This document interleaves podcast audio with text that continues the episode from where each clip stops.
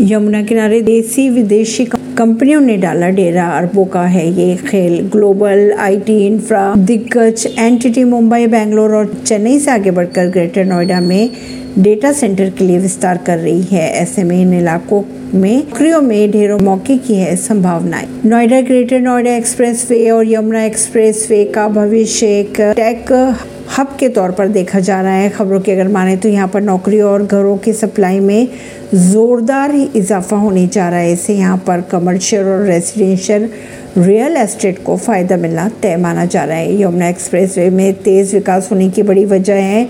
इसका दूसरे देश के दूसरी लोकेशंस के मुकाबले अफोर्डेबल होना भी है। दरअसल गुरुग्राम, बेंगलुरु, हैदराबाद और पुणे में इस समय इंफ्रास्ट्रक्चर तैयार करना काफ़ी महँगा साबित हो रहा है। यही वजह है कि यमुना एक्सप्रेस वे पर कनेक्टिविटी और दूसरी सुविधाओं के चलते Noida greater Noida expressway belt दूसरे इलाकों को तगड़ा कंपटीशन देने के लिए तैयार है। परवीन सिंह, नई दिल्ली